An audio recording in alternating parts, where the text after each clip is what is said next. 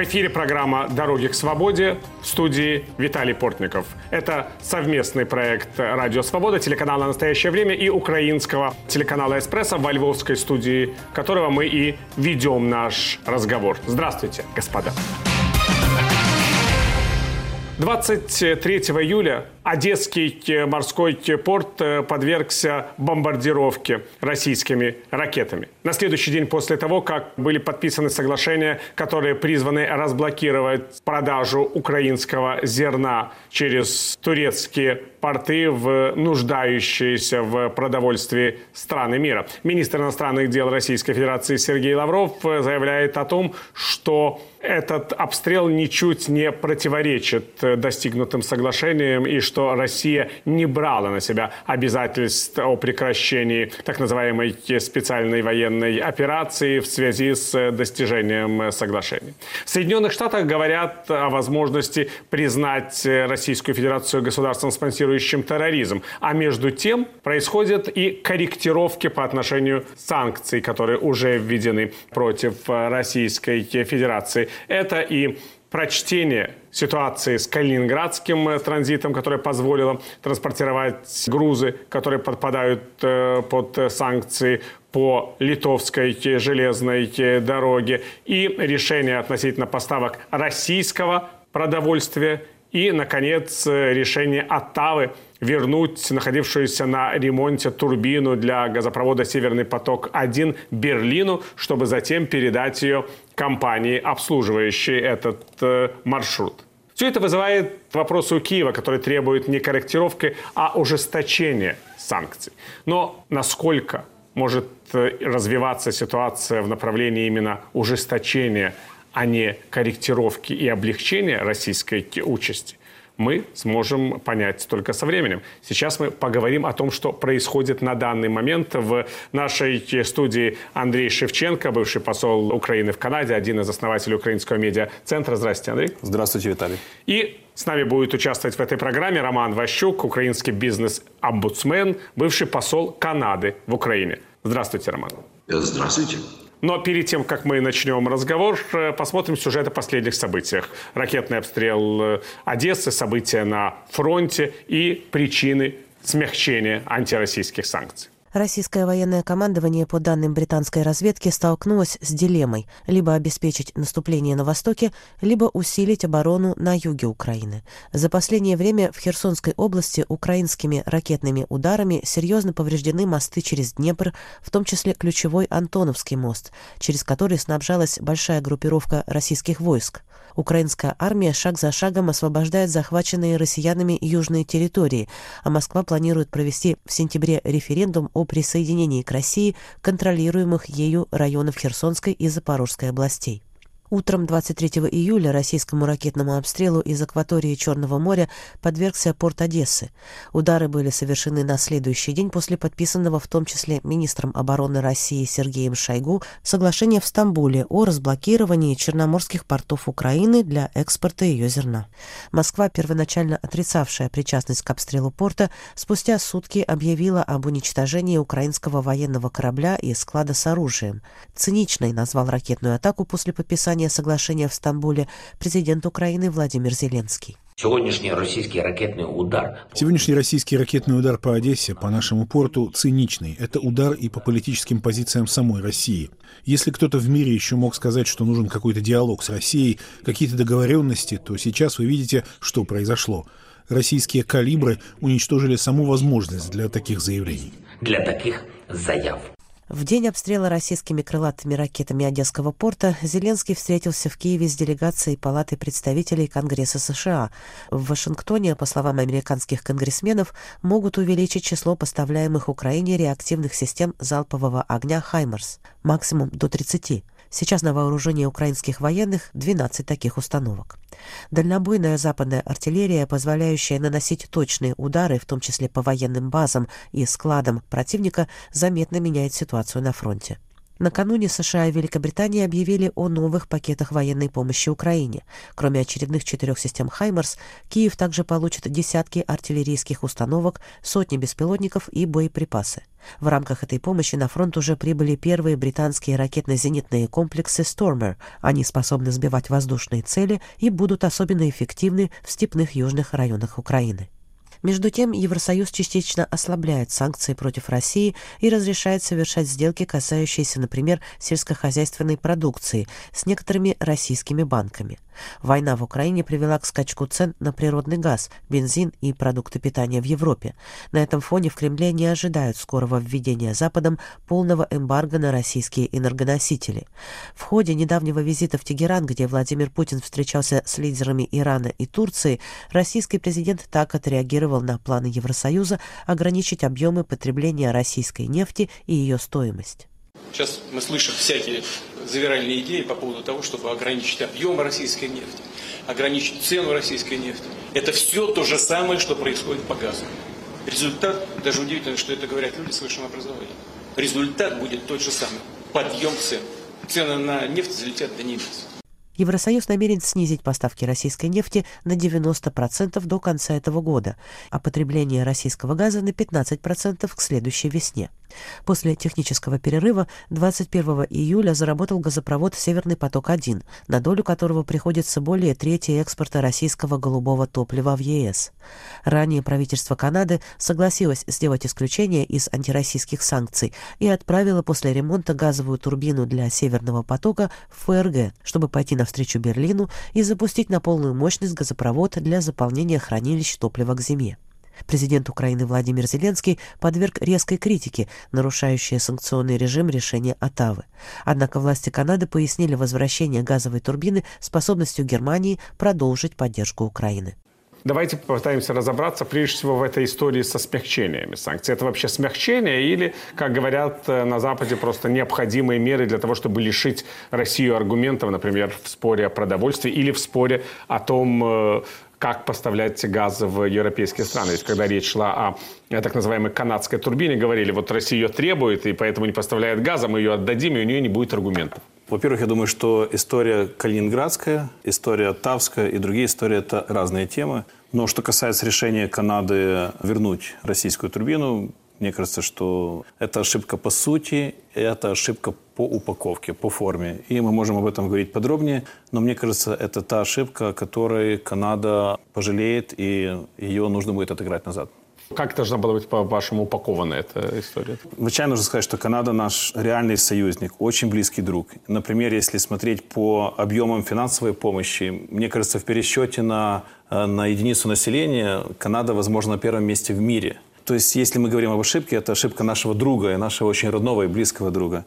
Но если ты объясняешь канадскому избирателю, что ты турбину возвращаешь, чтобы не замерзли немцы, и это в тот день или в то время, когда у нас ежедневно люди на Востоке и на Юге, они умирают. Они не просто теряют дом, они теряют жизнь или теряют родственников. Поэтому любое такое объяснение, оно будет звучать цинично, конечно.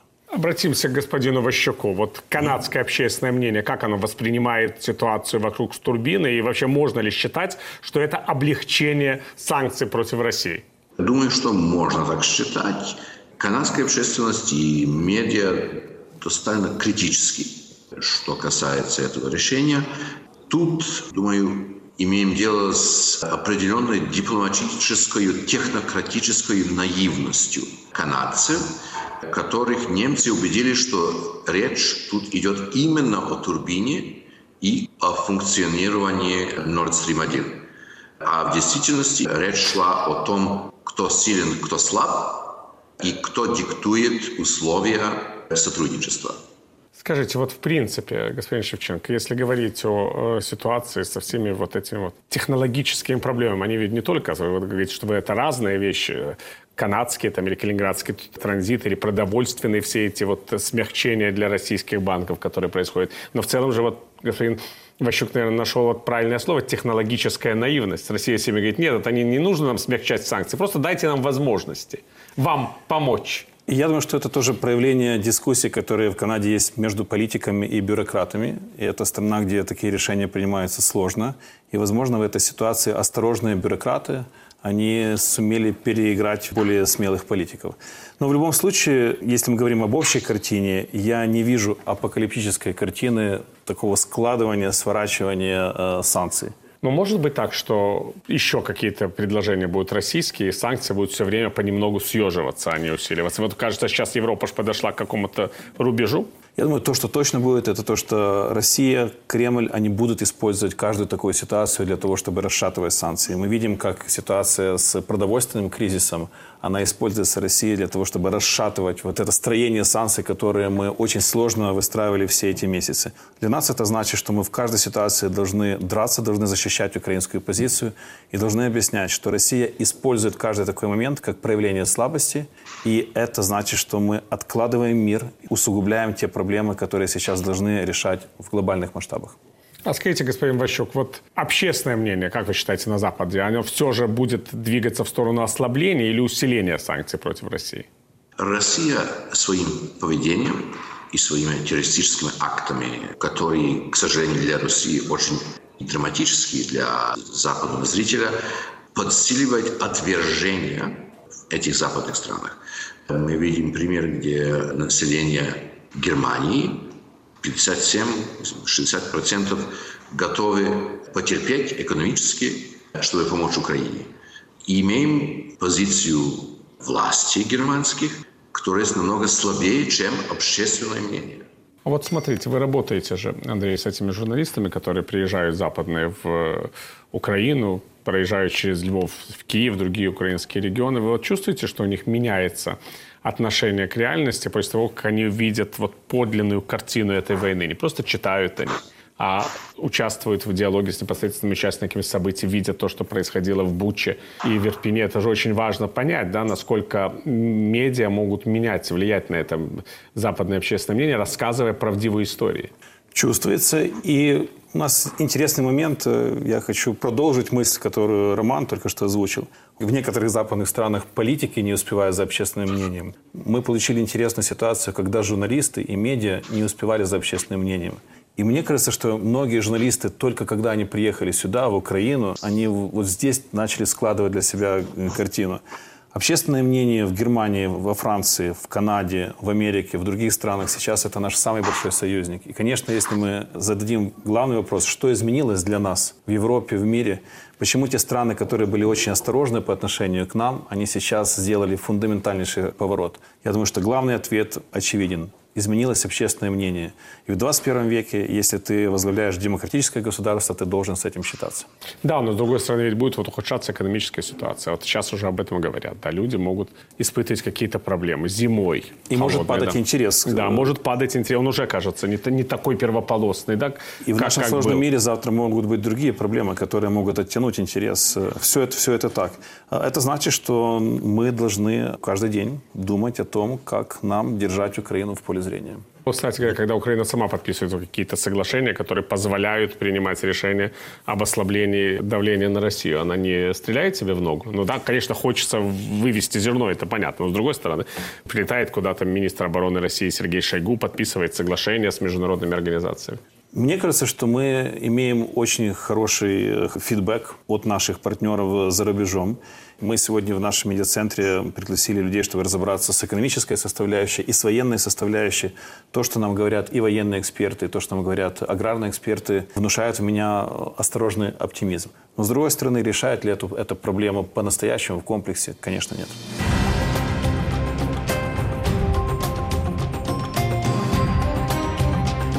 В эфире программа «Дороги к свободе». Ее можно слушать в нашем радиоэфире и смотреть на телеканале «Настоящее время». Это совместный проект «Радио Свобода», телеканал «Настоящее время» и украинского телеканала «Эспресс». А наши гости сегодня дипломаты Андрей Шевченко и Роман Ващук. Мы говорим о продолжающейся уже шестой месяц войне России против Украины, о том, что происходит с западной помощью и санкциями. Вот, кстати говоря, о помощи. Это ведь, возможно, даже сейчас важнее, чем ограничение самой российской экономики. Насколько вы считаете, вообще Запад достаточно помогает э, Украине и не только в военном, но и в социальном смысле? Потому что понятно, что с одной стороны идет война, с другой стороны рушится экономика. Я думаю, что объективно мы должны сказать, что помощь беспрецедентная, огромная, и она нам жизненно важная. И я думаю, что а, наши друзья, союзники, партнеры, они заслуживают всех слов признательности, которые мы можем для них э, найти. Это не будет э, преувеличением. С другой стороны, то, что многие из нас видят, что наши друзья на Западе во многом не приняли окончательного решения. Какой результат они рассчитывают получить здесь? Нас поддерживают для того, чтобы нас Россия не задавила, нам помогают выжить или нам помогают победить в этой войне – восстановить нашу территориальную э, целостность, независимость и найти решение, которое позволит с годами, возможно, с десятилетиями вернуть Россию на какой-то осознанный э, путь развития и сделает ее нормальным игроком в международной сфере. Вот мне кажется, что это главное решение, оно еще не принято. И даже если мы говорим о поставках оружия, если ты спрашиваешь эксперта, вот по, то, по тому оружию, которое мы получаем, это первый подход или второй подход? Да, вот выжить или жить, да? Или вот. побеждать? Вот когда вы видите, что к нам приходит, это первая стратегия или вторая? И однозначного ответа я не слышу. Они говорят, мы видим, что где-то мы там посередине. Роман, а как вы считаете все-таки, чтобы Украина выжила или чтобы Украина победила в этой войне? Это же вообще фундаментальный вопрос, конечно. Как бы, в принципе, э, что и победила, но перестраховочные такие тенденции в Совете э, Безопасности Национальном Американском Белом доме и Германии тормозят желание других партнеров или других даже элементов тех государственных систем обеспечить Украине победу.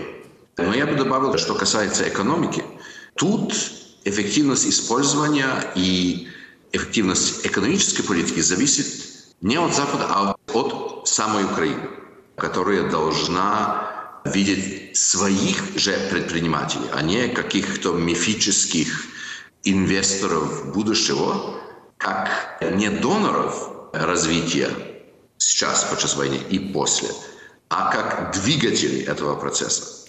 Вот это, кстати, очень важный момент. И если говорить о невоенных приоритетах, не фронтовых приоритетах, то, конечно, экономика, как можно ее удержать на плаву, Простых решений нет. Вот у нас тоже в медиацентре был Тимофей Милованов, который да, это бывший министр экономики и экономический да. советник, сейчас руководитель офиса президента. И я спрашивал, долгосрочные советы какие-то есть вот для, для бизнеса, для экономики? Он говорит, ну, реально мы должны понимать, что сейчас большой сегмент экономики будет зависеть от вооруженных сил Украины, от поставок вооруженным силам Украины. То есть это полувоенная экономика. Но еще одна сфера, где она должна стать очевидным, очень важным приоритетом для нас, это образование, дети и молодежь. Потому что если мы потеряем возможность для наших школьников учиться в школе, и для наших абитуриентов, для наших студентов обучаться в украинских университетах, то это, конечно, в долгосрочном измерении может иметь э, ужасные последствия для Украины. Поэтому, если мы говорим о всем спектре проблем, которые перед нами стоят, то кроме непосредственно военных, фронтовых э, вопросов, вот это вещи, над которыми думать нужно в первую очередь нам, и экономика, и образование, и другие социальные вопросы. Сейчас же уже июль месяц. По идее, в сентябре дети должны пойти в школу. Ну, не на всей территории страны, да. И должны пойти в школу дети переселенцев, которые уехали из восточных и южных регионов в центральные и западные. И должны пойти в школу дети, которые уехали вместе с родителями в страны Европы и Северной Америки. И как это все может работать? Я думаю, что для очень многих украинских семей 1 сентября будет очень важным днем когда семья будет принимать решение не на день, не на неделю вперед, а, возможно, на, на следующий учебный год. И нам нужно сделать все для того, чтобы мы создали условия для обучения здесь, в Украине. Я прочитал в новостях, что 500 тысяч украинских школьников, они сейчас интегрированы в, систему образования в Европе. Я читаю эту новость и думаю, радоваться этой новости или, или печалиться. Может быть, что... радоваться, эти дети будут иметь другой опыт Одноз... и образовательной жизни, когда они вернутся? Если мы знаем, как мы сможем э, этот опыт потом вернуть сюда, в Украину, и его интегрировать. И вот это вопрос, над которым нужно думать. Я думаю, что в Украине сейчас должны найтись люди, которые проявят лидерство в этом вопросе, потому что это вопрос национальной безопасности, это вопрос нашего будущего, и его нужно очень грамотно, умно решать.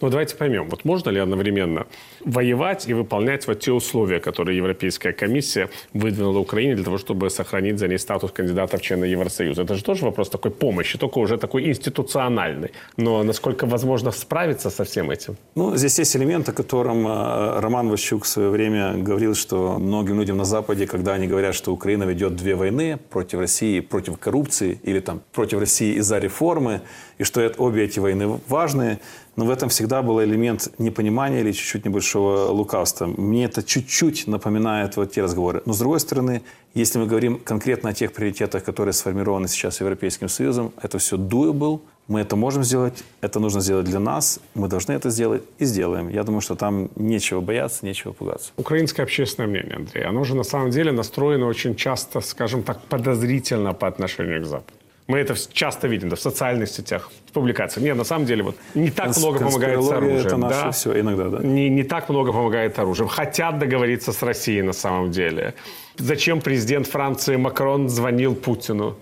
Э, Президент Турции Эрдоган э, не отменяет санкции. Ну и это о людях, которые, между прочим, оказывают огромную военную помощь э, Украине. Та Франция впереди многих европейских стран, если не всех по объему военной помощи. А Турция поставляет байрактары, которые стали легендой такой, можно сказать, украинского сопротивления. Но, с другой стороны, эти политики действительно разговаривают с президентом Путиным. Президент Макрон сейчас не очень, но президент Эрдоган даже встречался с президентом Путиным в Тегеране.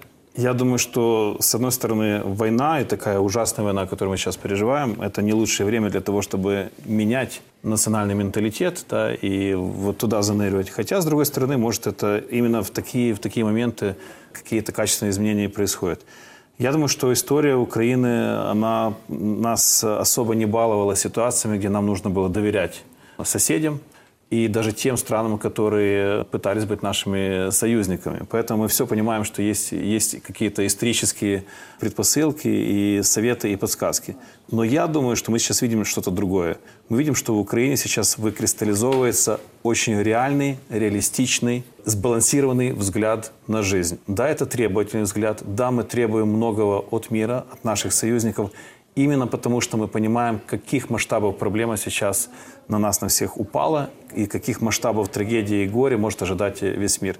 Я вижу, что мы, как народ, взрослеем, и мы становимся требовательным, реалистичным и очень полезным партнером и союзником для лучших стран мира. А Запад повзрослел, кстати, во время этой войны, господин Ващук? Запад переходит определенное переформатирование.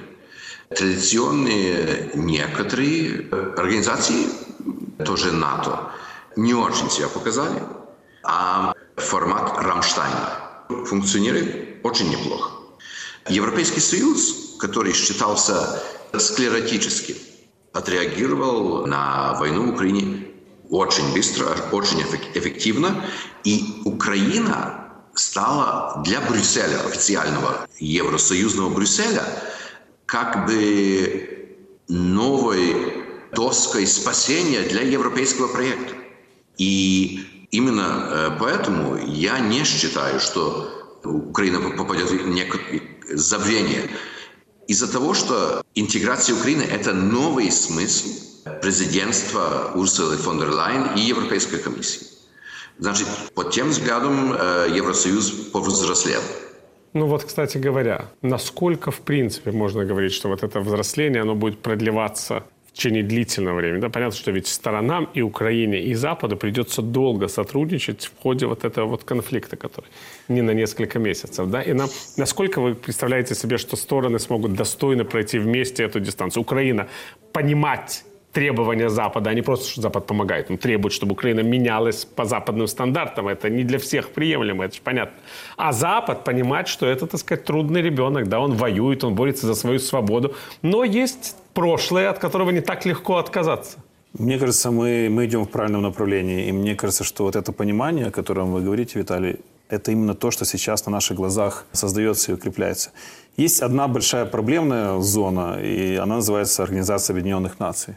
И вот там, я думаю, на нас ожидают большие дискуссии, большие вопросы. И во Львове одна из местных пивоварен начала варить после 24 февраля безалкогольное пиво. Оно называется UN. И по-английски оно называется Unfortunately Non-Alcoholic. Так, к несчастью, безалкогольное пиво. И я вот знакомым, которые приезжают с Запада, и международным чиновникам показываю это пиво и говорю, вот понимаете, что, что это значит? Потому что, к сожалению, такие большие организации в таких ситуациях, они будут ассоциироваться или ассоциируются с невозможностью э, получить какой-то реальный результат.